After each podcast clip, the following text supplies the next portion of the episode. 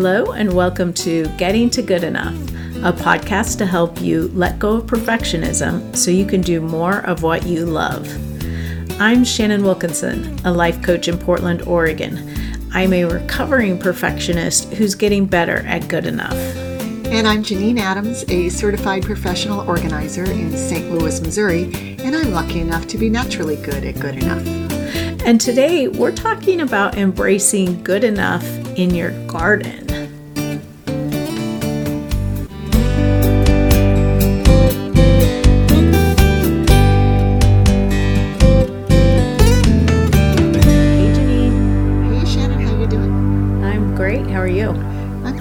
Looking forward to this topic, this Yeah? discussion. Yeah. Oh, well, that's good. Yeah, I know you'll have a lot of great things to impart. And since the to the extent I'm a gardener, I'm definitely a good enough gardener. I might have something to say too. Yeah. Well, I got to have my hands in the dirt today, so I'm feeling really good. Oh man, I hate getting my hands dirty.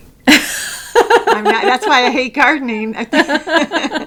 Well, that stands to reason. You are an indoor cat. That's right.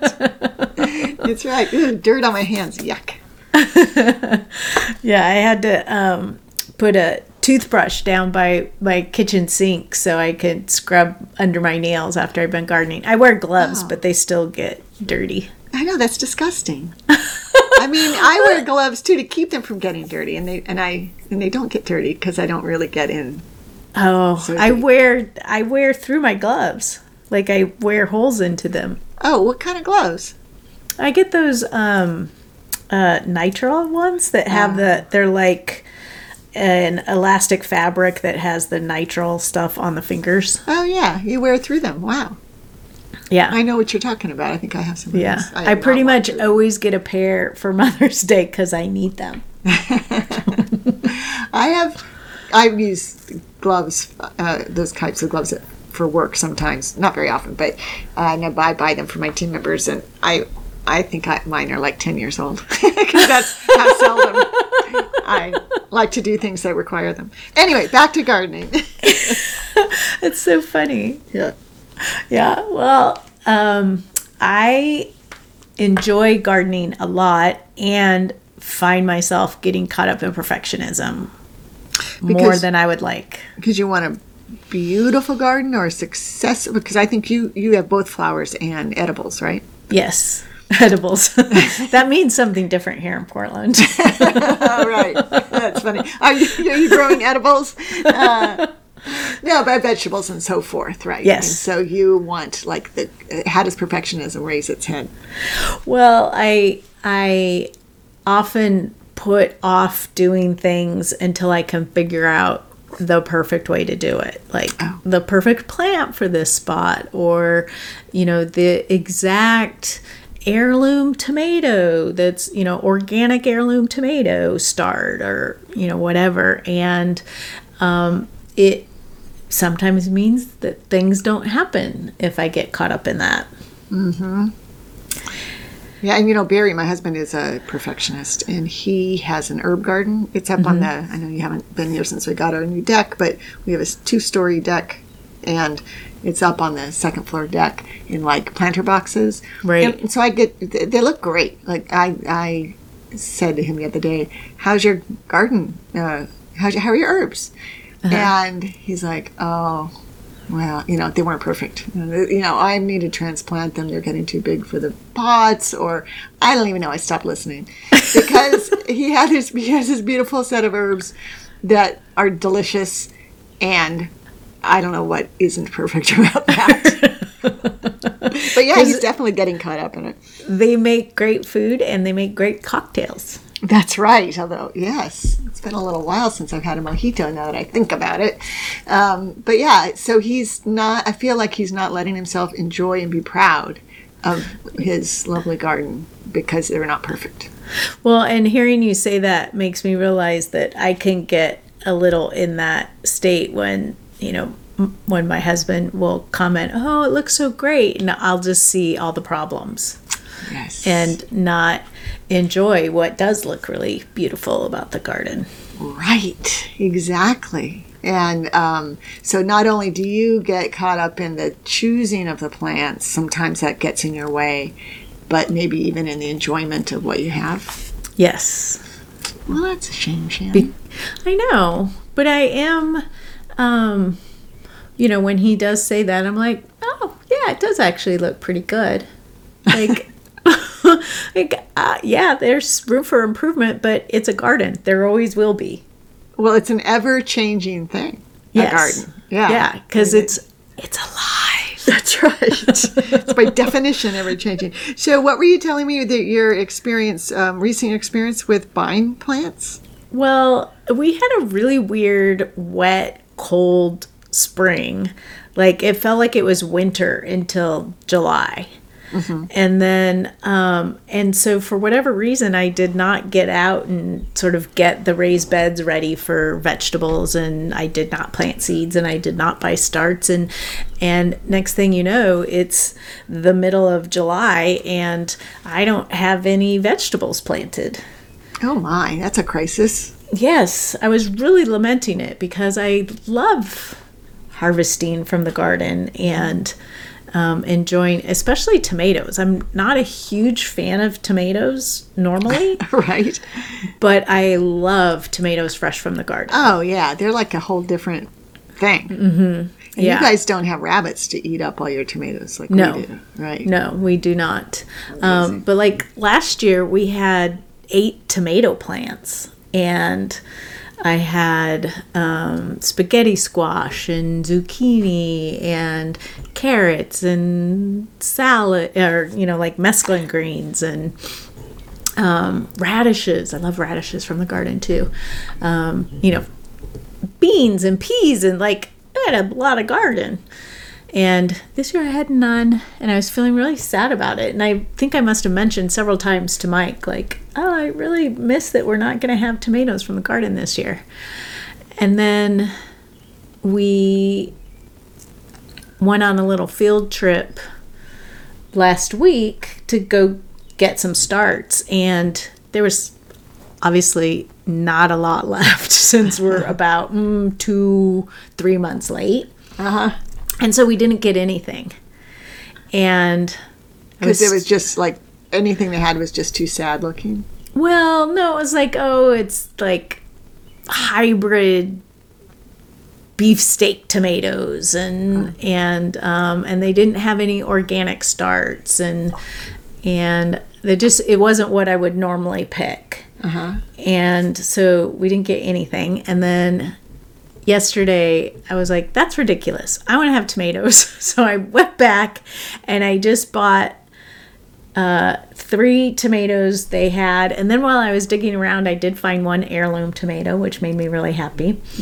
And so I planted three tomato plants and I planted a sweet pepper plant and some basil and then we used tons of parsley so i planted some parsley and then i got some flowers and planted some flowers and then it makes me really happy Oh, that's great. Did you plant a mozzarella cheese plant so you could have a nice caprese salad? that would be excellent wouldn't it yeah, yeah. Oh, that's great. So, so you might not have a perfect vegetable garden, but you've got the, you've got some to something to tend and harvest and enjoy. yes Yes. Oh, that's good. yeah Well, yeah. When when I said that I have a good enough garden, what I meant was. I have a garden that doesn't require any tending, and uh, we we have a program here in St. Louis where you can get a grant to plant um, uh, rain efficient um, gardens, rain gardens, and uh, it's not like xeriscape. It's trying to keep uh, water out of the storm sewer. yeah we we You have the same thing, That's right. So you have a bioswale in your front yard, don't you? Yes. Yeah. And we have a bioswale in our backyard that leads from the the, the, the drain the drown what are they called downspouts uh, Downspouts. from our porch into a little bioswale to my rain garden, which is now I think three or four years old, and I just had the gardener guys come and clean it out at the beginning of the season uh-huh and I have weeded maybe twice. And but the weeds aren't coming. Like the first years, I had to weed a lot, right um, and it just looks pretty. and I don't Oh, do that's- anything. That's so nice. I know it's definitely my kind of garden. I Yeah. mean, honestly, obviously something had to be done, and I paid for it. but that's my style of gardening because I don't. I barely get dirty. I just I go out there.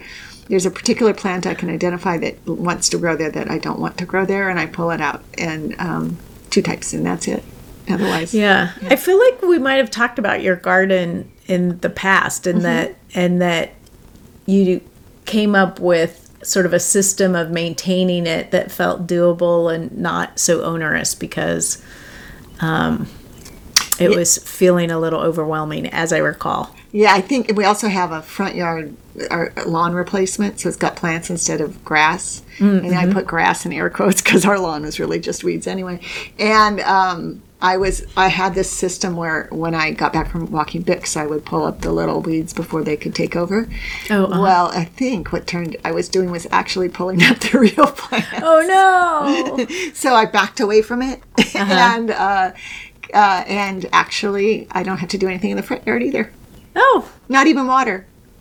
that's I mean, probably I should water, but I don't. And it's okay. Barry thinks our lawn, our front yard isn't as lush as it maybe should be. uh-huh. I think it's delightful. I don't know that I've seen the this new this landscaped front yard. You mean pictures of it? Because Yeah. you certainly haven't seen it in person Right. because you haven't been here in forever. Um, well, I, I will send you some and I will put uh, uh, put it in the show notes too. Yeah. The um we had a a rain garden, a bioswale put in our front yard. Mm-hmm. Um we didn't get a, a, a grant. The city just did it. Well, And it's I mean, I guess it's essentially thing. the same thing. I had to work harder, I guess, maybe. they just came by with a flyer and said, "Are you interested in a rain garden?" And I said yes. And then I worked with them to install it where I wanted it, to look how I wanted it, and using the plants that I wanted. Wow. This is the difference between St. Louis and Portland. In St. Louis, we had a federal. It was a. It was like a, like, it was. We had federal money because the city had done something bad, No. or something like that. It was some sort of settlement, and they had to help us. Oh Whereas Oh in gosh. Portland, they just come there and. Well, the we have a for whatever reason just on our street. There's like a few streets in our neighborhood that have a very very small sewer main, mm-hmm. and um, there would be problems every time there was a heavy rain, mm-hmm. and so the houses on that on these particular streets they approach to do this to keep as much rain out of the sewers as possible. Mm-hmm. And so our rain garden which i think is like at its deepest point is like maybe a foot deep and it's big um, it takes up our whole the width of our front yard and um, like maybe half of it, the depth um, it'll fill completely up with water and Wow. then slowly you know drains down into the ground doing its job. That's Yeah. excellent. yeah, but so they just said they asked everyone who um, had downspouts that were connected to the sewer if they wanted to do this, and so we said sure. Yeah. And then we have a beautiful landscape front yard. yeah, it is beautiful. We all we should include a picture of it too. Sure. Yeah.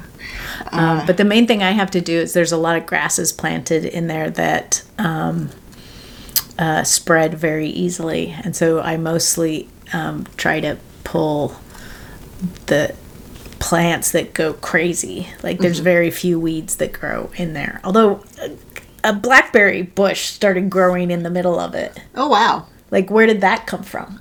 Yeah. Wow. A bird maybe. Maybe a bird. Probably a bird. Yeah. Wow. Yeah. But um it is it and it's very forgiving so I can, you know, sort of get in there and I can either leave it alone and it just looks more lush or I can kind of get in there and reduce some of the spreading and um, it looks slightly more uh, tamed, I guess. um, but it's hard to go wrong in in that water yeah. garden. Yeah, I do love that kind of natural landscaping personally. Mm-hmm. And it certainly is easier than a very manicured formal garden. Yeah. Yeah. But you know, to each his own. Right. Um, yeah, I mean, I think a lot of people who have the more manicured gardens, like they really enjoy gardening like that, and so you know, it's it's their hobby Right. as opposed to feel you know doing that because you want that garden and hating every minute of it, which Right. sounds you know like torturous. Right, right, yeah. So I feel fortunate that in this area, my backyard, that had been what we would call the jungle, because it would just Uh-huh. get overgrown all the time. It was this, it's this fairly narrow strip next to the garage. Um, instead, I've got, you know, it, well, something that's planned well enough that it's always flowering. So it's Oh, that's wonderful. Yeah. And without effort on my part. Yeah. When I just thought of one other thing I did um, last year, we have this couple of areas ne- uh, next to the fence that don't have any perennials in them. And last year I just filled them with, I scattered zinnia seeds and they were filled with zinnias, which was beautiful. And because I didn't plant anything, I didn't plant those this year. But um, so when I was at the store, they had some zinnia plants, which I, I bought like six of those, and then and then I had a packet of seeds, and so I planted the plants and then spread the seeds amongst them, and m- maybe they'll have enough time to grow and flower. Maybe they won't, but at least in the meantime, I still have some zinnias. Yeah, oh, that's nice. And it was fairly low effort. Yeah. Yeah, and zinnias are so pretty. Mm-hmm. They're, they're like cheerful plants. Yes. Yeah. Yeah. So I think there's a lot of ways that you can um, let good enough guide you in gardening. Yeah, and certainly it's a case where, like your example, where doing or for going for good enough with your vegetables is is so much better than having no vegetables at all. Right. And I would just spend the entire summer being sad that I didn't have any tomatoes. Yes, resenting every store or store bought tomato you've got. Right. Right. Um, yeah. So that's that's terrific, and then it might prompt you next year, assuming you have a more conducive spring in terms of weather, to get started earlier and have a better pick. A- At least, you know, buck up and get out there, even if the conditions aren't ideal to get the beds ready and get them planted. right. Right. Yep. Good Yeah, for sure. So we would love to hear from you, our listeners. Are you a good enough gardener? Do you have any tips to share with us?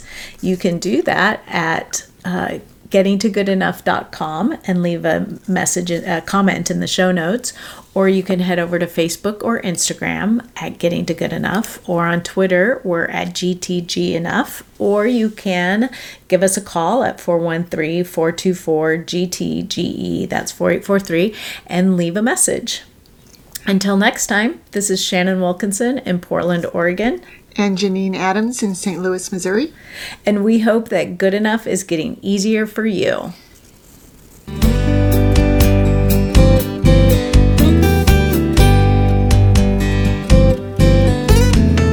They did tomato plants that had baby tomatoes and flowers on them, so we'll at least get a couple.